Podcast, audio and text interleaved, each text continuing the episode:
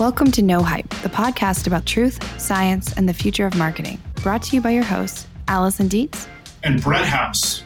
Today on the podcast, we have Lou Paskalis, Chief Strategy Officer at Ad Fontes Media. Lou is a senior marketer with vast experience in digital, social, search, brand safety, consent and compliance, and data strategy. Prior to that, Lou was the president and COO at MMA Global and was a senior vice president at Bank of America Merrill Lynch, running their enterprise customer engagement, media investment, and measurement capabilities. Lou's a strategy guru, and his expertise runs the gamut of marketing, measurement, and data strategy. Lou, thanks for joining us. Thanks for having me, Allison. So we thought we would start with just a little bit. I just ran through a very long background of your history, your expertise. It's a long history. It is. In fact, we had to shorten it. So I think it's really, shows the breadth of experience that you have. But what led you after such a successful career in the financial services industry, among all of the other big things that you've done in your career, what made you really decide to get into advisory roles and to really focus in on Ad Fontes Media and the role that you have there today? I've been very fortunate in my career, having worked with some amazing brands, Bank of America, before that American Express, starting out at Ernst & Julio Gallo. And in all of those roles, I had a central responsibility for communication strategy, media investment, and then there were other things added on. And I was at a point in my career where I realized three things. One, I really enjoyed the aspect of teaching young people early in their career about how to think about where the puck was going, being a change agent, and wanted to find real fulfillment for this phase of my career. Quality news journalism had always been a passion of mine, and I did a lot of public speaking wherever and whenever I could about marketers' responsibility there. So that was really a big part of fulfillment. Working with a variety or a portfolio of companies, mostly in what I call the tech for good space, also adds to that fulfillment and allows me to keep my fingers on innovation.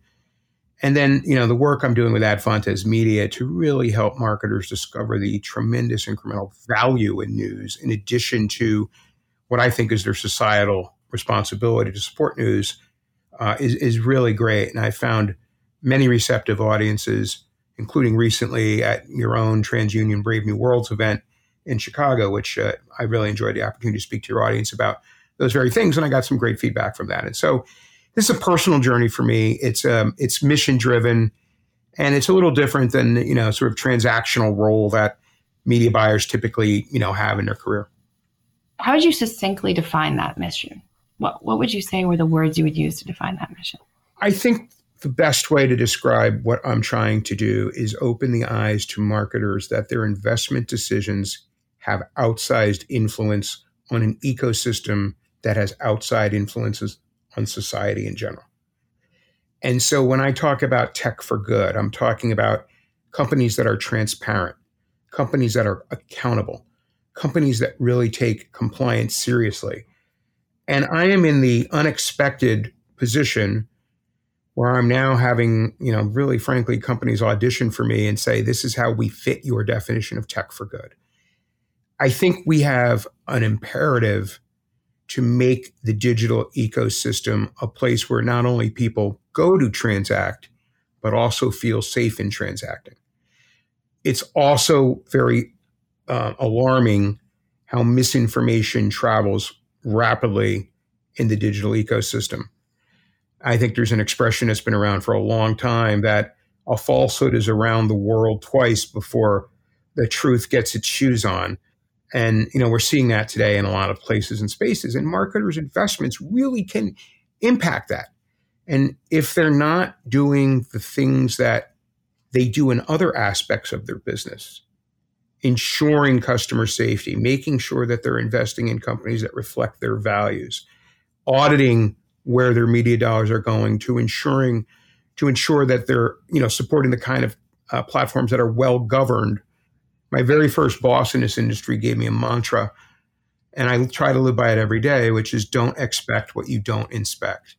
And unfortunately, too many marketers are too busy with other things, not realizing the importance of how their investments color the world. So that is a very good segue. And Lou, tremendous to have you on the podcast. Loved your presentation at Brave New Worlds this year. We've obviously been talking a lot over the last few years, and I love the sort of the mission that you're on, tech for good. But let's dive down, because I think what you just described is sort of the beginnings of the thesis of this episode of No Hype, which is really the marketer's fundamental role in the future of news, right? Despite the perceived risks of advertising around, obviously, what can be considered balkanized and frequently controversial news content, you've made an argument both for the moral imperative, but importantly, especially for our audience, is the business imperative around investing in news. And I think you've made a pretty coherent and data-driven argument in support of why it makes absolute business sense for marketers to reinvest regardless of some of the brand safety challenges or concerns. Can you talk to the audience about that? Yeah, I sure can. Let's start with a little bit of historical context. In a 15-year period ending at the dawn of the pandemic, so spring of 2020, advertisers' investment in news was down 80%. As a result of that, according to the U.S. Bureau of Labor Statistics, people working in newsrooms were down 50% in roughly the same period. So against that backdrop, there's a couple things happening, right? First of all, if you think about the role of quality news journalism, you know, journalists seek the truth. And while they don't always get it right, they're really wired to bring that truth forward. And let's face it, you know, at the start of this decline, people were barely figuring out their mobile devices. They weren't, you know, really publishing content. Social media was a thing, but not a big thing. Streaming video, you know, was a very small percentage of total content. Well, fast forward to now, and we have this world where everyone is a publisher, where you've got all sorts of different quality of information. And people are still reliant on news, particularly when you get into an election cycle. And yet, with this decline in advertising spend, news represents significant unduplicated reach now for the vast majority of advertisers. And having spent 3 decades buying media, I can tell you, you start with unduplicated reach.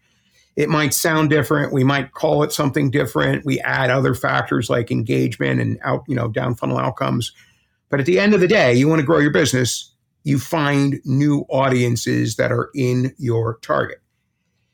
And so news represents that for the vast majority of advertisers who have stepped back largely for brand suitability reasons.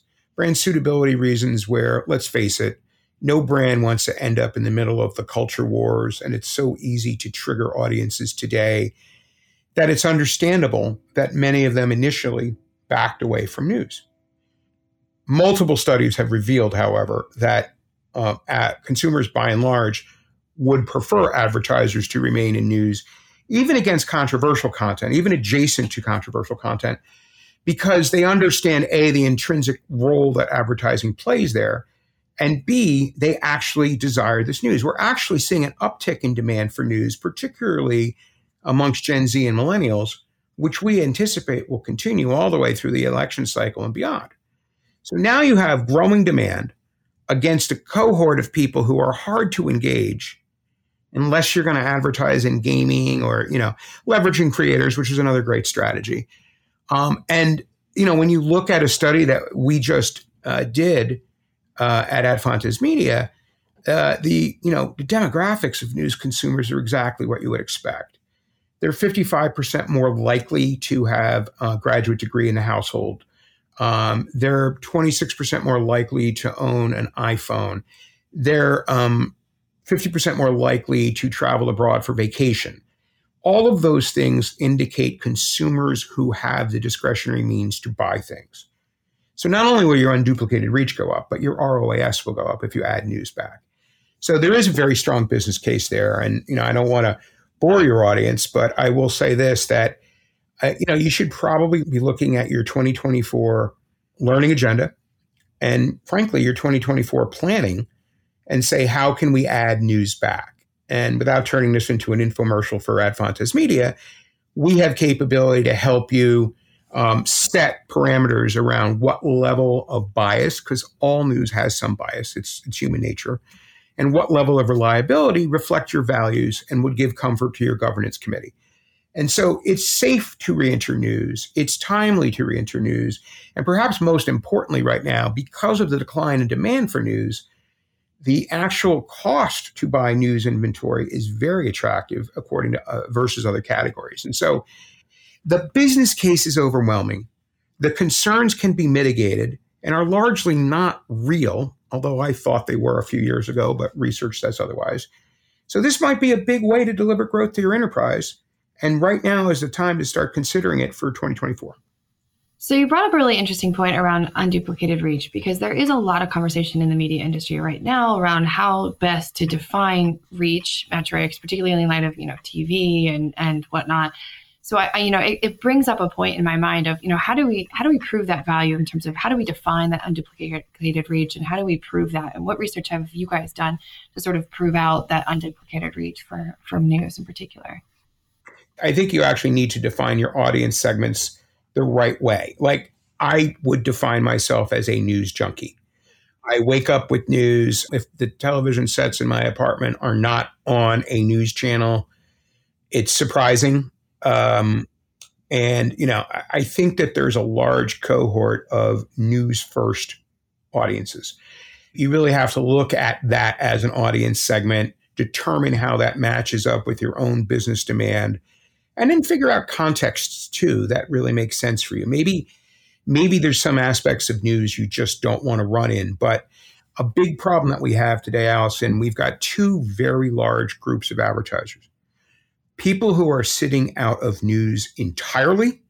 They've just blocked it. I was talking to one of my other clients on Wednesday, and I was so disheartened by this very progressive marketing company that they just don't want to go anywhere near news. And no matter what argument I mounted, I couldn't shift them. But an even bigger problem is keyword blocking. Keyword blocking is something that I didn't really realize this until one of the studies we did about incrementality. People block keywords once and never, ever, ever remove them from a list. I describe the keyword blocking list, like a roach motel. Keywords check in, but they don't check out. And we have a little thing we do called the Hillary Clinton test. And invariably, this leads to some funny conversations. We ask marketers that we're working with, hey, is Hillary Clinton on your block list? And they're like, oh, I'm sure she's not. Yeah, almost always is. Because people don't actually go back. And so you've got this tremendous corpus of 10 years of keywords that have changed dramatically over time in terms of their importance or their relevance or their risk that marketers are not policing. And here's the interesting thing, and it's really pernicious. Made for advertising sites, which a recent ANA study revealed to be 21% of impressions delivered for the participants in the study, even though the plan was 0% of the inventory running on MFAs. They actually craft content and look at the aggregate of these blocked keywords, and they ensure that none of those words actually show up in articles. So in a programmatic environment, you've got a Washington Post article that, because it's truthful, uses some keywords that you're blocking on your endless keyword blocking list. And then you've got this made for advertising site, which is by definition low quality, high ad to edit ratio, and not a good user experience. And that doesn't have any of those keywords. And it's priced less expensively than the Washington Post site. And I'm picking on the Washington Post illustratively. The NFA wins. So not only are you denying yourself the high quality audience that the Washington Post could give you, you're actually rewarding what is arguably a bottom feeder with some content which is dubious at best and a user experience which is terrible in search for cheap reach. And so what I would say is, you really want to look at what kind of audience experience, what is suitable, and how important that would be to your next best prospect. And that's really how I think you define the audience. keyword blocking or ad blacklisting has kind of become the de facto, probably inadvertently, mechanism for news blocking is kind of what you just described, right? And you also mentioned that news publishers, you know, as a result of some of this move away from advertising and news content, and obviously tied to keyword blocking, have moved towards a different content creation model to attract advertisers, which is largely based on lifestyle content versus sort of serious news or investigative news. So can you talk about that, right? Yeah, that is a real issue, Brett. And, you know, it's understandable, right? On the one hand, you know, you need these publishers to stay in business, and, you know, they have to give the audience what the audience wants, but particularly at a local level, this has resulted in a complete shift away from the kind of local news that, you know, ensures things like the state and local districts for elections are fair and balanced, that they're not gerrymandered in such a way as to favor one party or another, one demographic or another. They ensure things that happen at the state house, the courthouse, the local zoning board, the local school district are transparent, and people can see that. And, you know, there's an extreme case where in Salinas, California, the local paper there, which was purchased by Gannett a few years ago, no longer has anyone working in the local newsroom, and they're just taking the national news and running it in the local paper. They have one local employee who's actually answering the phones there, and she manages the obituary desk.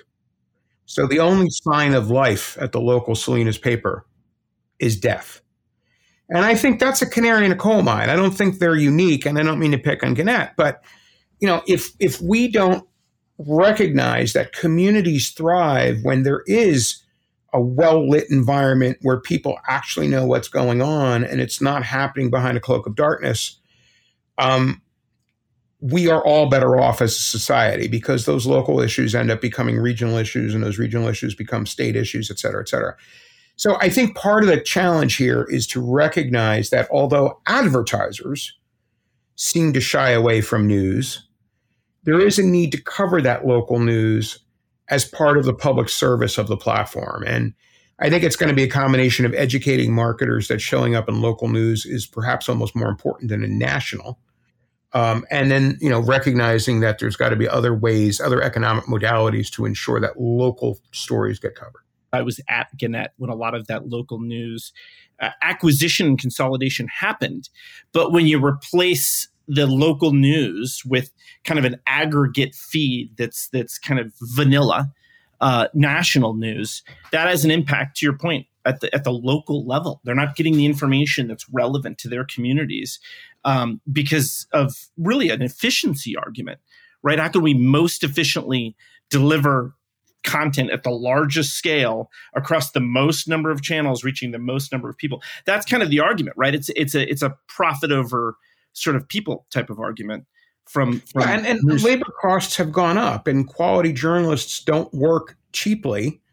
And, you know, it's understandable. And, you know, even though I said earlier on that demand for news is growing, you know, that local demand has, you know, waned. It's a concern that is, I think, multifaceted. We're busier than ever before. We want content that's, you know, hard hitting and faster. And, you know, you notice now whenever you dive into an article, it says 2-minute read, 3-minute read, 4-minute read. You're reassuring people that we're keeping this short. But I will say to my friends in journalism, you know, whom I have great respect and hope for, they need to do more to innovate in that regard. I've seen very little innovation in news product. I was recently a huge fan of The Recount, which tried to put it all in video and made it funny and made it hard hitting. And, you know, that most marketers shied away for, but the demand was there, right? And so we need to figure out new formats to keep that news in front of people. So you were talking a second ago about, you know, how you end up with a choice between the Washington Post and other content. Do you believe that this rise in interest in attention metrics will help drive more marketers towards, you know, high quality content that you can find in places such as the news. I mean, I see that as being fairly engaging content with a strong attention metric tied to it versus something that's, you know, much less engaging and you're completely ignoring the advertising. So do you think attention may help to drive advertisers back to the news? I want to step back from that question and go to where you want to go in order to set the context. And so, you know, most major Fortune 500 companies today have a robust ESG platform. They're doing everything from, you know, working on climate change very significantly to ensuring that how they go to market reflects their diversity, equity, and inclusion goals, to, in some cases, working on recidivism, which is the disproportional incarceration of minorities in our country, which is an enormous problem. And I think it's likely that quality news journalism is the next plank in their ESG portfolio. I've talked to many senior marketers, and they understand that journalism ensures truth. Truth drives the economy from which they have benefited, our democracy from which they have benefited, and really society which they have benefited. And, you know, if we don't have a common framework on truth, then how can we even, you know, talk about commerce, right? Let alone agree on anything. So now what happens is there's a very big disconnect between the people at the senior most level of the enterprise who are talking about these things and very earnestly committed to these things, and folks that are managing programmatic media, which is where the lion's share of the dollars come out now for most of the digital platforms, who have been given a very performance-oriented goal and very little leeway. Programmatic's what, like 80% of display media? Of display for sure. And it's more than 50% of video now, and it's going to jump as CTV becomes programmatically bought. And, you know, I've said for years, Brett, you've heard me for years say this, that programmatic is the worst thing that ever happened to advertising, and it's the best thing that ever happened to marketing, because we've commoditized advertising. But we now have signal to understand audience intent if we actually use it to create more relevant messages. But right now, it's a race to the bottom, and I will debate anyone who argues with that. We are looking for the cheapest possible way to engage the most people in our target and get response from them. We don't optimize on DE&I. We don't optimize on sustainability. I give Brian O'Kelly at Scope 3 a lot of credit because he's got marketers talking about it. But again, he's got marketers at the top of the house talking about it.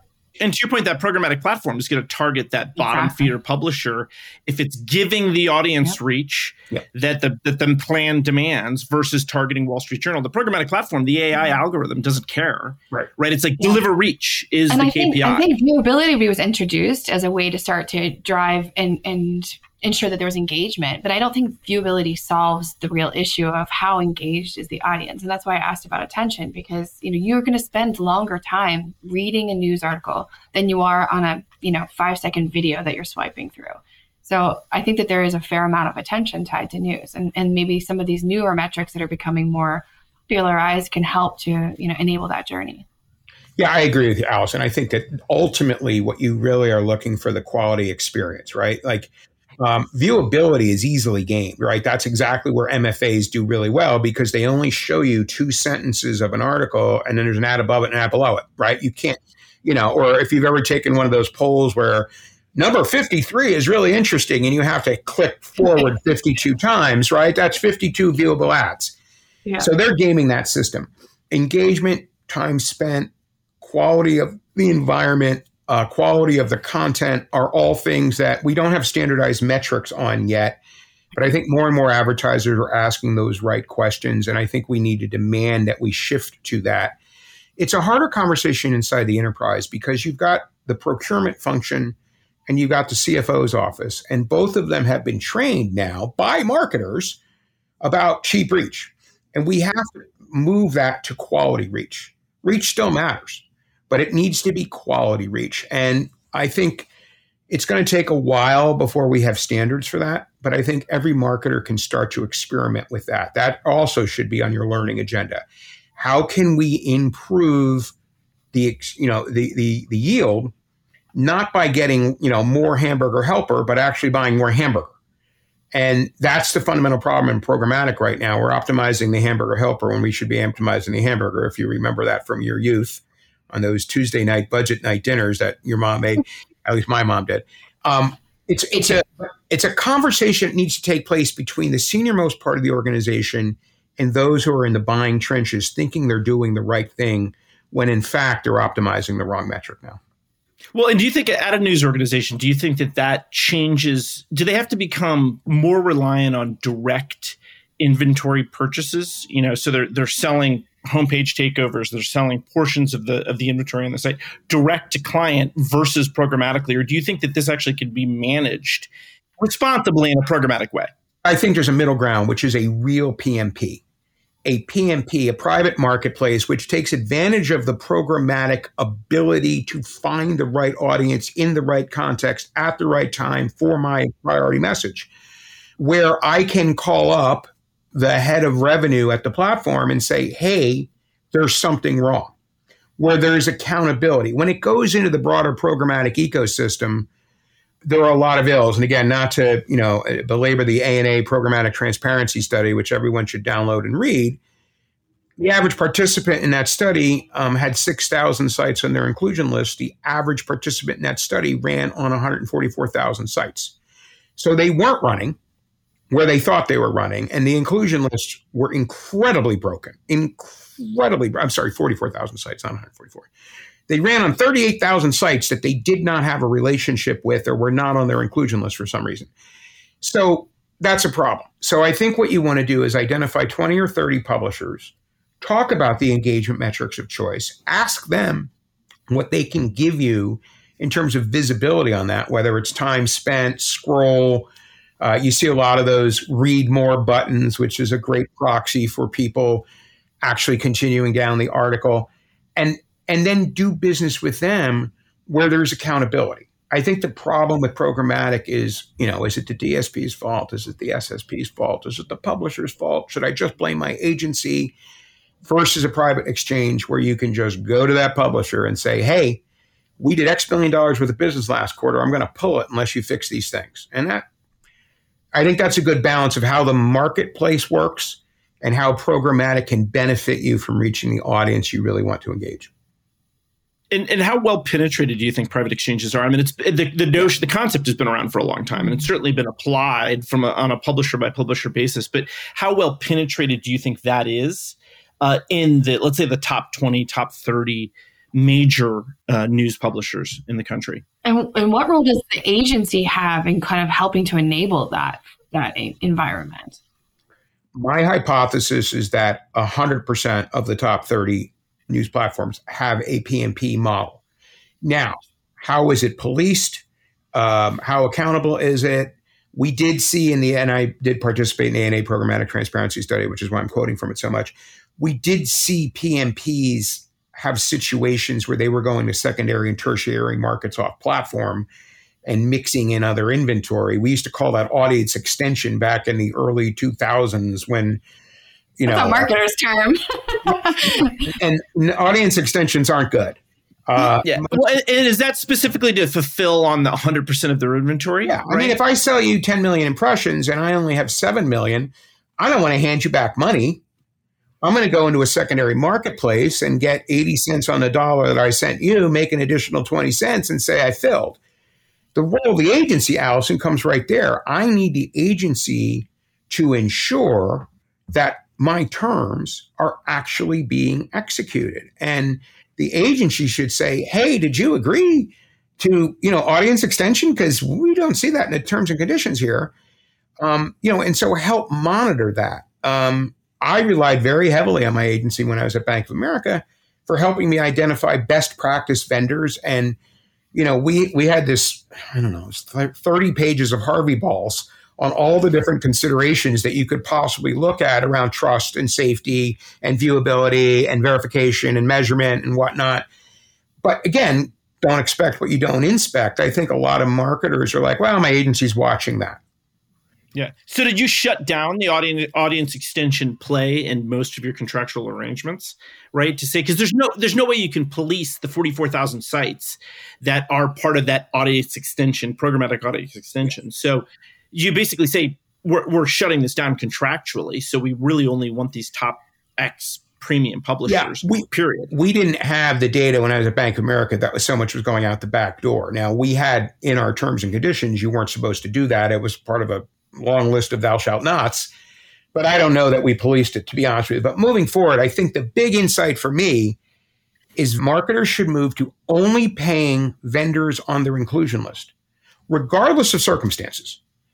If you're not on my inclusion list and somebody went into a secondary or tertiary auction or whatever, I'm sorry, I'm not paying you. And it's going to take a year for contracts to get updated, for the industry to be shocked by that.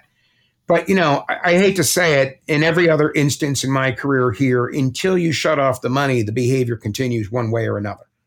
And I think we all thought that we were very clear that inclusion lists are the only companies that we should be doing business with, but it's been proven that that just isn't working today.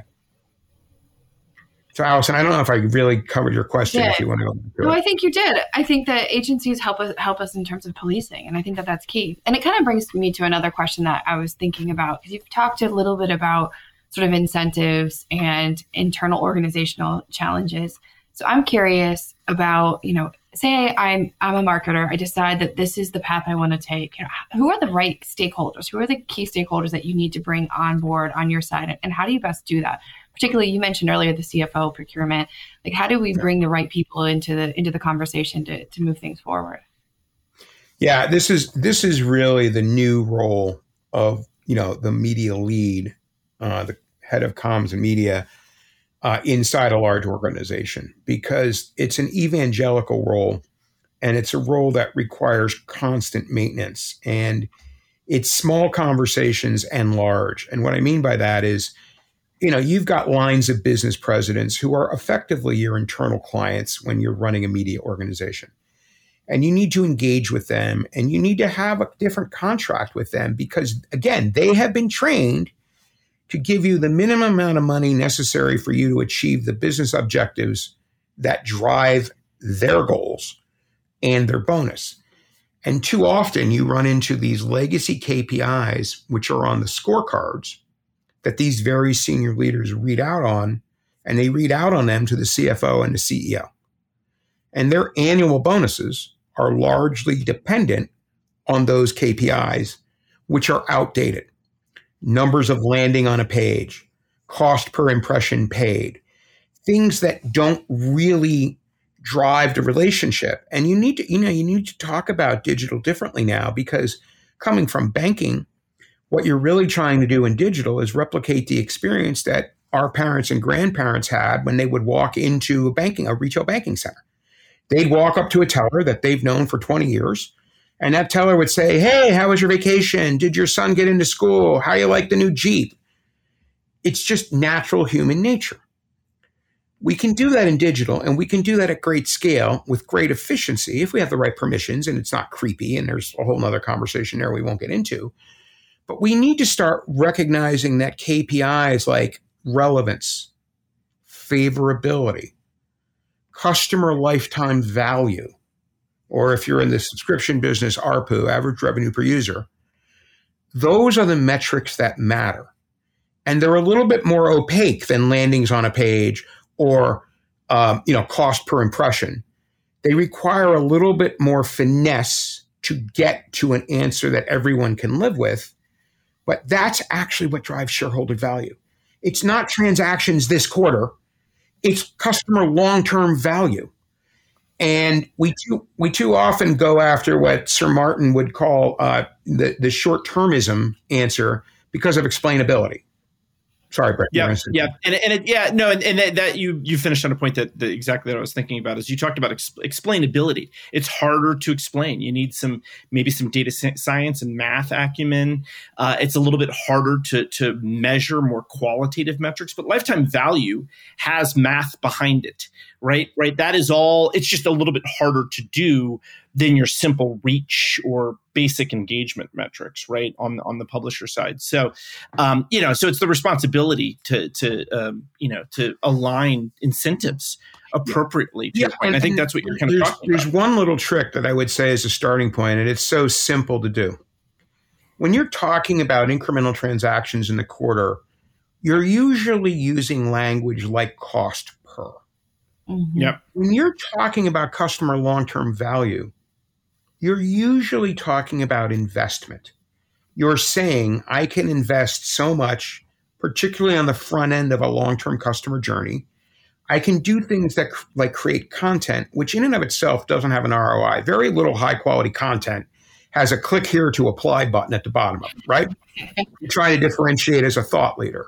And so you can start to actually change the language from cost to investment. And when you do that, it opens other doors. It gets you out of, sort of annual reporting out to the street cycle and more into a growth conversation, which is what the CEO and the CFO talk about, when they're together having a glass of wine at the end of a long day.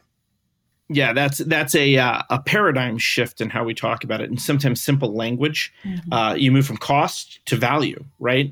Cost per versus LTV, which is value generation, right? There's a cost that goes into building that value, and you've got to make a mathematical argument that the value you're generating is more than the cost that you put into it. Yeah. But point being is that you're positioning it in a way that's all about long-term. And it moves away from the short-termism that you mentioned before. Yeah, if you think about it, you build a $200 million factory, you're going to amortize that over the next 20 years. You lease a retail location, you're probably going to be there for 10 years.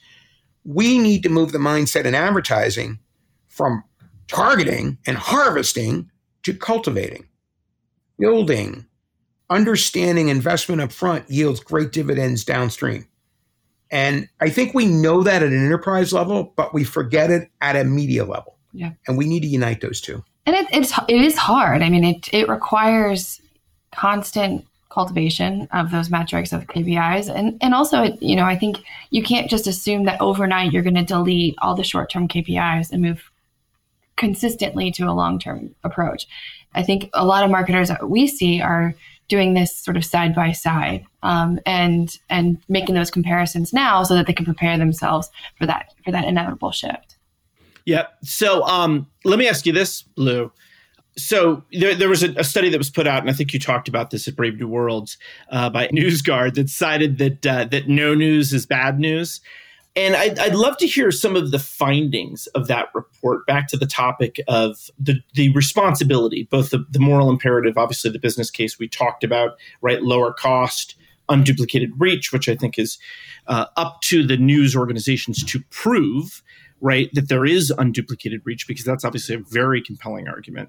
But back to this notion of, let's talk a little bit about that moral imperative and how that investment is important to all of us. The study that you're referring to is that the source of the news a brand appears in is more important than content around the ad. And that was really interesting finding.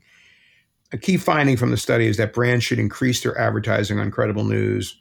The results show that brands that broadly block news by operating off the narrow allow lists or aggressive keyword blocking systems are leaving money on the table.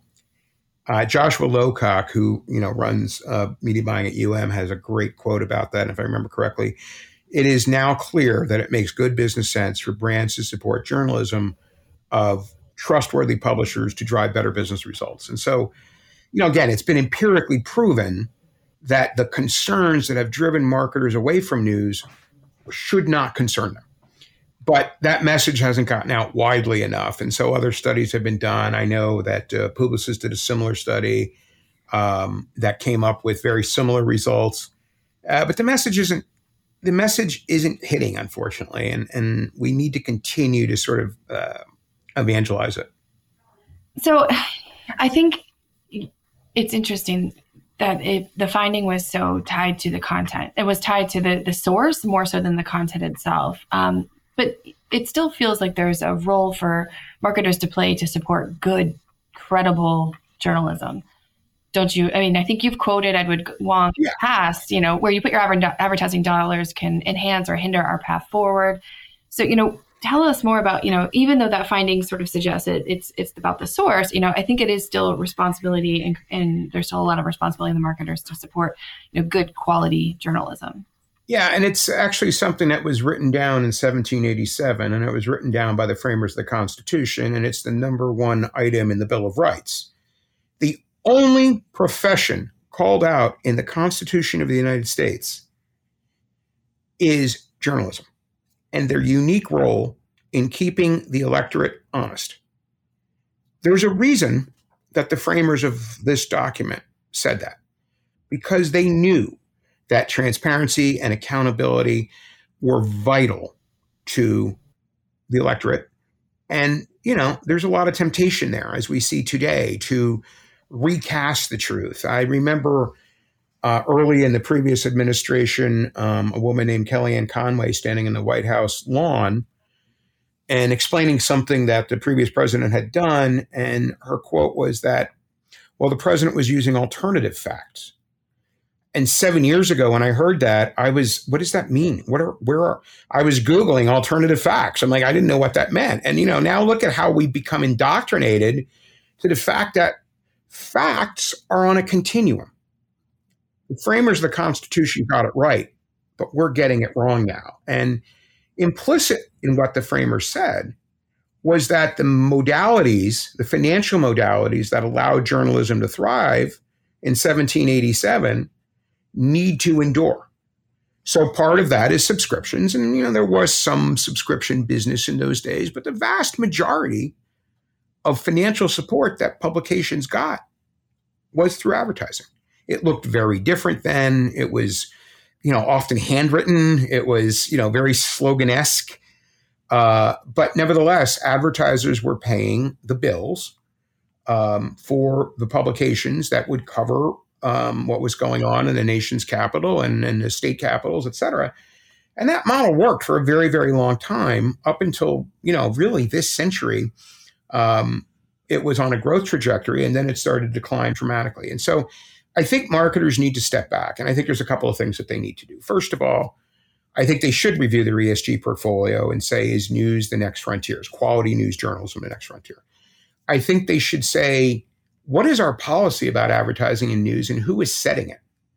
Because odds are it's being set by the media team, not the enterprise or corporate communications team, or the CEO herself, or whomever it might be.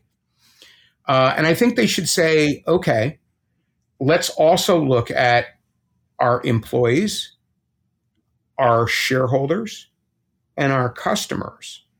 Let's understand how they think about us supporting news. Let's get some knowledge about that, because too much of what's keeping marketers out of news today is opinion. And I've been in some of those opinion fests, you know, and unfortunately it's fear driven. Yeah, it's fear driven. Fear driven. And, you know, it's fact free in many cases, or in some cases. And again, this is the flip side about how you leverage your agency resource, but not necessarily outsource to your agency resource.